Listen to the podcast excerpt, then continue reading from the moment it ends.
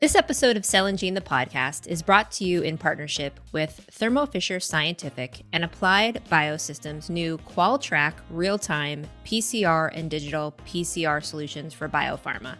Give your cell and gene therapy development an edge with reliable and accurate qPCR and dPCR workflows backed by a trusted supplier.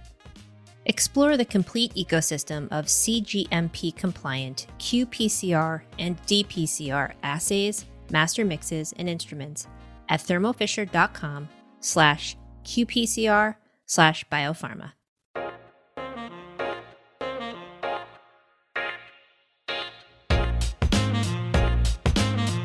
Hello, listeners, and welcome to this episode of Cell and Gene, the podcast. I'm your host, Erin Harris, and my guest for this episode is Will Junker. He is the head of vector manufacturing quality at Kite Pharma. Will, welcome to Cell and Gene, the podcast. Thanks for being here with me today.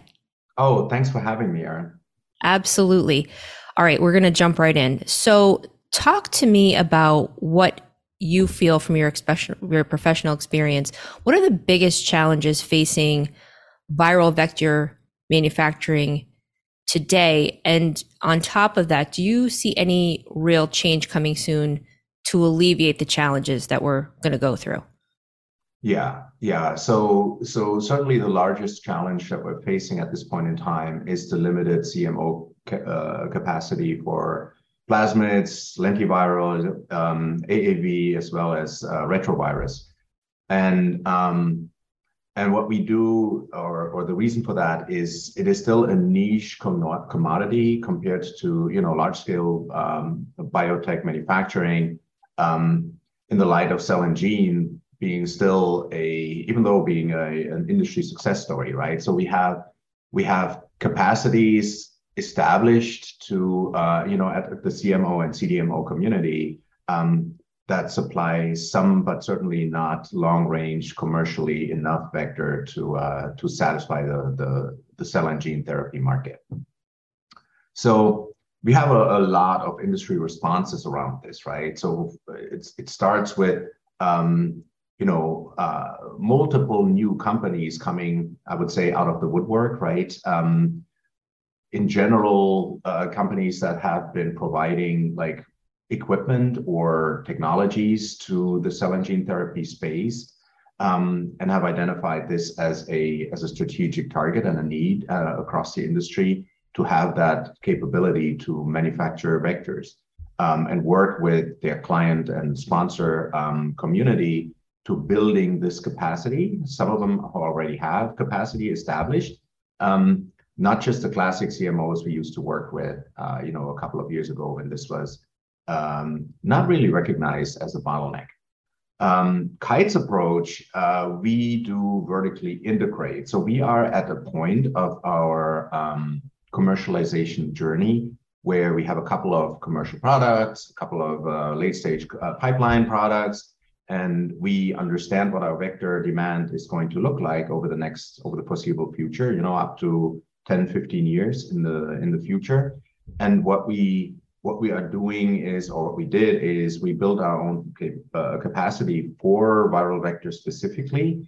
Um, I'm running quality at this at this facility, and uh, we are ready to supply the internal demand um, over the certainly over the next you know over this foreseeable future um, with uh, all kinds of vectors, right? And this is uh, this is I think commensurate with the maturity of our company. Gotcha. Okay, that's good. And uh, we're going to get to specifically capacity a little bit later in our discussion. So we will revisit that. But um, in the meantime, I want to talk a little bit about, you know, standardizing or developing standardized CMC methods. It, it seems to be a bit of a challenge for the industry as a whole. And so I wanted to get your take on, you know, why standardized CMC methods are so important, what those methods are, and you know, if and when developing, is it even feasible to develop standardized methods, uh, standardized CMC methods? Yeah, yeah, that's a really good question, and it's uh, you're totally right. You're spot on. This is a challenge for everybody in this field. Um, so you know, in, in general, to look at cell and gene therapy, um, all of our all of our you, you know our, our entire field, our industry, our all the providers um, of these therapies struggle with the more exotic and novel um, nature of our analytical methods across the field. Um, we, you know, we look at things like um, like pure impurity profiles, potency, you know, safety methods, whatever that looks like in the analytical field, in a way that um, you know we we we try to lean towards best practices, but a lot of this is internally developed. And um, if you talk to one analytical development department at one company and another one at another company, you will very soon find uh, significant, profound differences in the way this is approached.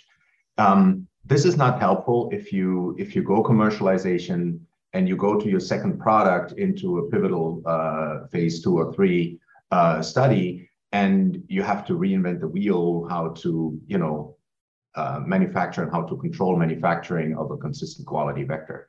So um, the trick is really to standardize, to come to, uh, first of all, to come to platform methods, right? This is the long range target to have um, a certain a certain assay that is being generally accepted across the industry has you know the the um, the positive impression with the health authorities that you know regulate our industry um, and that that is also reproducibly able to be transferred in a way that um, that makes it easy, right, for for QC or analytical development departments to uh, to adopt to adapt them.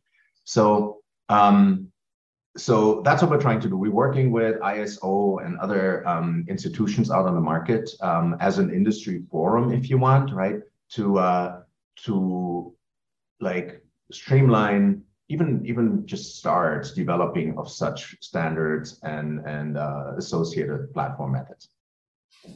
Good, good, okay. Uh, in keeping with the topic of standardization, you know, with biopharma companies using different production systems and downstream processes. So, talk to us a little bit about, in your experience, is is this good? Is this bad? Is this indifferent? And perhaps does it matter to you know a kite pharma as in the same way that it matters to you know a small and emerging biotech excuse me small and emerging biotech. Can you talk us through that a little bit? Yeah yeah this is uh this is another one of our of the things that sometimes keeps keeps me awake at night um, and together with with our leadership team. So, it, you know, it's an interesting commodity to look at a vector. Um, it is breaking apart uh, with the original upstream downstream model that we have, uh, you know, adapted uh, to across the industry, coming from monoclonal antibodies, come from general regenerative, you know, um, um, commodities. So vectors are tricky to standardize in their manufacturing process because they are you know, they vary in their payload, meaning the, the package, uh, you know, um, uh, proprietary information that the success of every cell and gene therapy company is based on. So um, we can standardize manufacturing of types of vector. We have uh, one way to make retroviral vector at Kite, and then this is a general, a general um, way of working across the industry. When it comes to lentivirus and adeno-associated ones, so even even um, you know uh, new ways of of introducing these these payloads, right?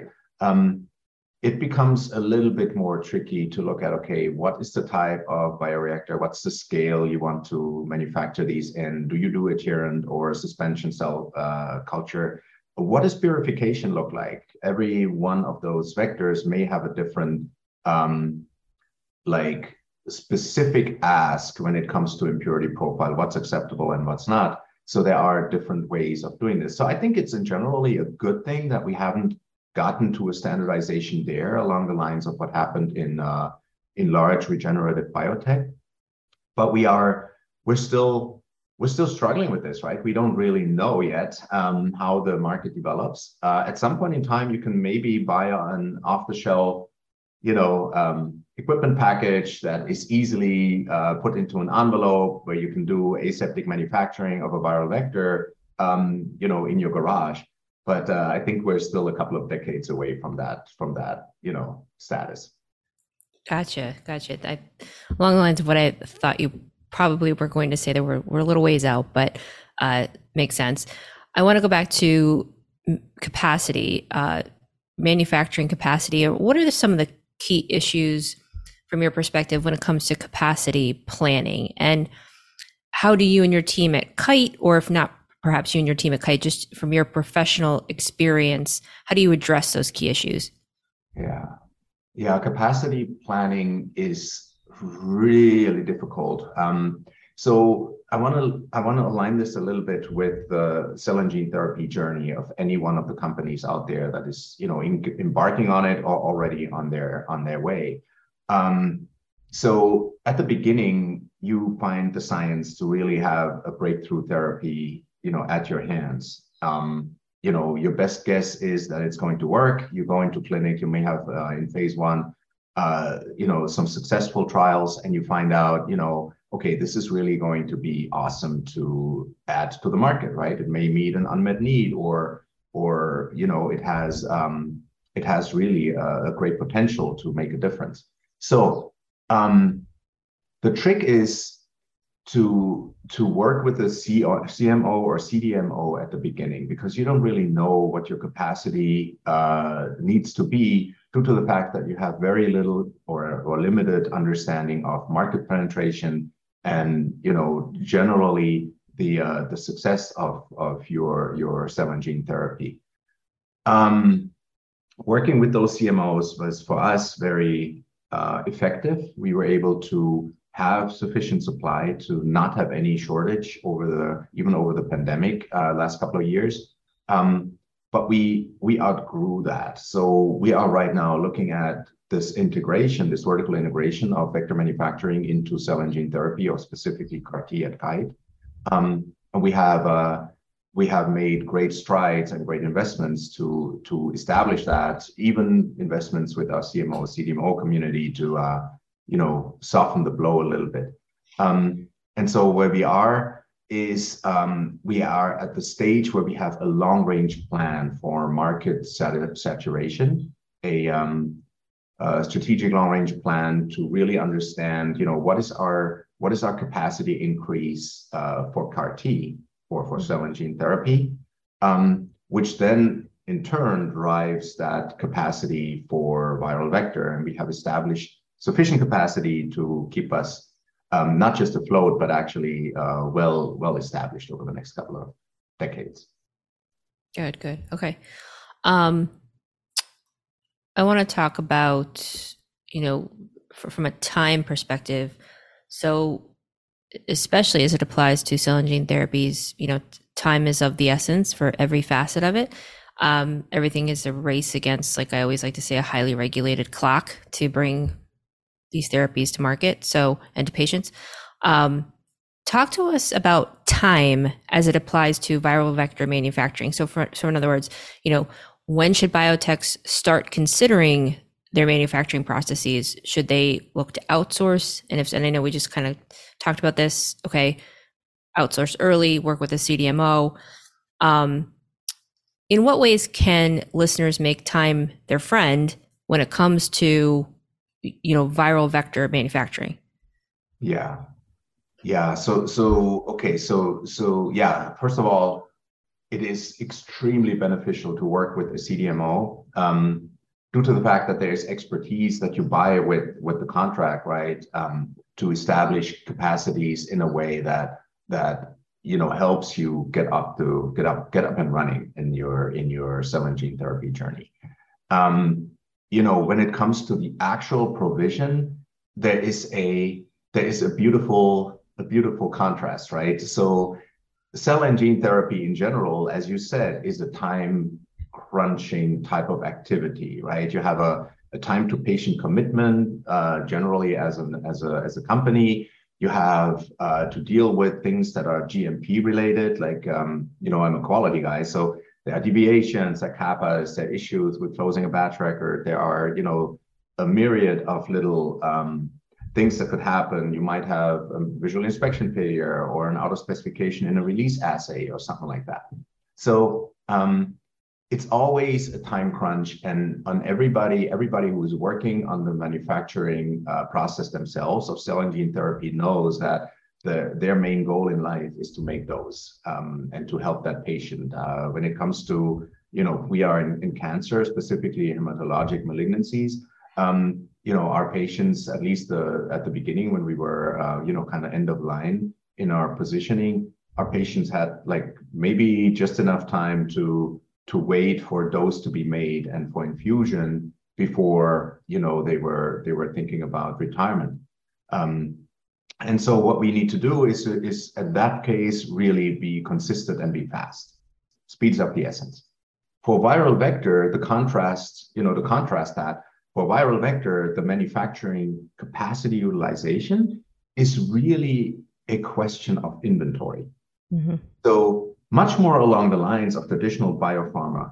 We are making enough vector to supply our network of T cell facilities, um, uh, you know, for CAR T to uh, to be able to always meet the demand of the market. And the demand is a is a moving target, right? We're we're expanding demand utilization, you know, at a at a at a certain velocity. There are new things that pop up, uh, new programs, adjustments, uh, process improvements that require um, you know a a sometimes massive change to our uh, vector manufacturing um, you know model and so um, so the, the the thing is focus on inventory when you make vector and don't necessarily worry too much about time to market unless you have issues with ex- expiry of individual vector lots you know uh, getting too close to consumption um, where where you know you know you need to make some adjustments, either file for for uh, expiry extension or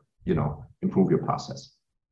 Gotcha. Okay, and a concentration on inventory is is a nice segue into our next uh, topic here, which is to help our listeners prepare for 2023 and beyond, and to really consider the absolute top priorities when it comes to vector manufacturing quality but you know inventory certainly being you know one having a, a big focus on that what else would you say would be the absolute top priorities for anybody listening for um, the foreseeable future. Yeah yeah you you you nailed it aaron right? So the the the difficulties that we faced during the pandemic was supply shortage um, in general uh, and specifically to vector. And you know a couple of the commercial players had issues uh, being close to or beyond stock out of, of therapies just due to the fact that they couldn't get enough vector to supply their their their capability. So yes, capacity is continuing to be a, focal point of any development in the space. Uh, but the other thing is also process understanding. So from a quality perspective, um, we see oftentimes vector manufacturing processes, and that is not kite specific, this is across the industry, being kind of a not an afterthought, but a side gig um, with with the scientific, you know, inclusion of of whatever cell and gene therapy into a commercial field. And so to understand, however, the vector manufacturing process at a higher level than we do today, uh, going, you know, a little bit and actually significantly above just understanding the science and looking at this attractive technology with its with its great uh, efficiency to to make a vector that really works. Um, we had we had very interesting conversations with our health authorities, with the FDA, the Europeans, um, uh, you know, et, et cetera, to uh, you know around what is our process understanding really? How do we control impurities? How do we control you know multiple multiple vectors being manufactured in the same uh, building? Um, and and how do we how do we you know what's our future projection on how we continuously and securely supply the market um, you know uh, within kite to uh, to be able to continue make therapies so process understanding is so important. Um, and then, you know, it's always it's always important to have a to have a good understanding of um, the the pathway forward, not just hey, what what done, have a check mark on vector and start going into the clinic. Um, that's not the case. You know, uh, even working with the CMO or CDMO, uh, accountability for the quality and the and the continuous support uh, supply of vector lies with the sponsor company. And so, you know, that's not that's not a, a reason to kind of just you know walk away from it. Yeah, sure. That makes a lot of sense. Um, we've kind of formally come to the end of our we've come to the formal end of our, our discussion and okay. so uh, i wanted to ask you to get to, to know you a little bit better uh, and correct me if i'm wrong you are a californian by way of germany and that is true yeah that is true uh, and as the summer winds down even in california i was wondering what do you like to do in the in the quote unquote fall months in California? Yeah, that's a good question. So, um, you know, California, the, the even the winter temperatures uh, during the day in Southern California are still in the 70s, at close to the close to the ocean. I live uh, just a couple of miles away from the beach, so I continue to go to the beach, uh, not spending too much time, or not enough, or not that much time anymore in the water, uh, but rather looking at things like uh, you know paddleboarding, surfing to some extent, uh, but certainly taking long walks. I will take my my son hiking, um, and we're going to have a good time on this. I'm going to spend a lot of time with my girlfriend preparing for Halloween. Halloween is our favorite holiday, so um, this is always a good time to uh, to you know let the scary out a little bit if you want, right? Um, and then of course there's Thanksgiving, there's football, there's you know the the the general American pastime when it comes to the holiday season. That's wonderful. That's so much fun. It sounds like you have a full lineup. Oh, yeah. Uh, do you dress up for Halloween? Oh, most definitely. Yeah. I'm trying really? to be the scariest person on the block. well, you'll have to send us uh, some pictures after the fact and we can uh, post them on Celangene for our our uh, listeners and readers to to see exactly what you went with. Do you know what you're being? Um, no, I'm still I'm, I'm still still figuring it out. That's great. That's great. Uh, all right, listeners. Well, that wraps up this episode of Celangene, the podcast with Kite Pharma's Will Junker. Will, thank you so much for all the valuable information you shared today. This was a pleasure. Thank you, Erin. Be sure to visit Celangene to register for our free newsletter and to get all the quality content you need to help you perform your role even better. Talk to you soon.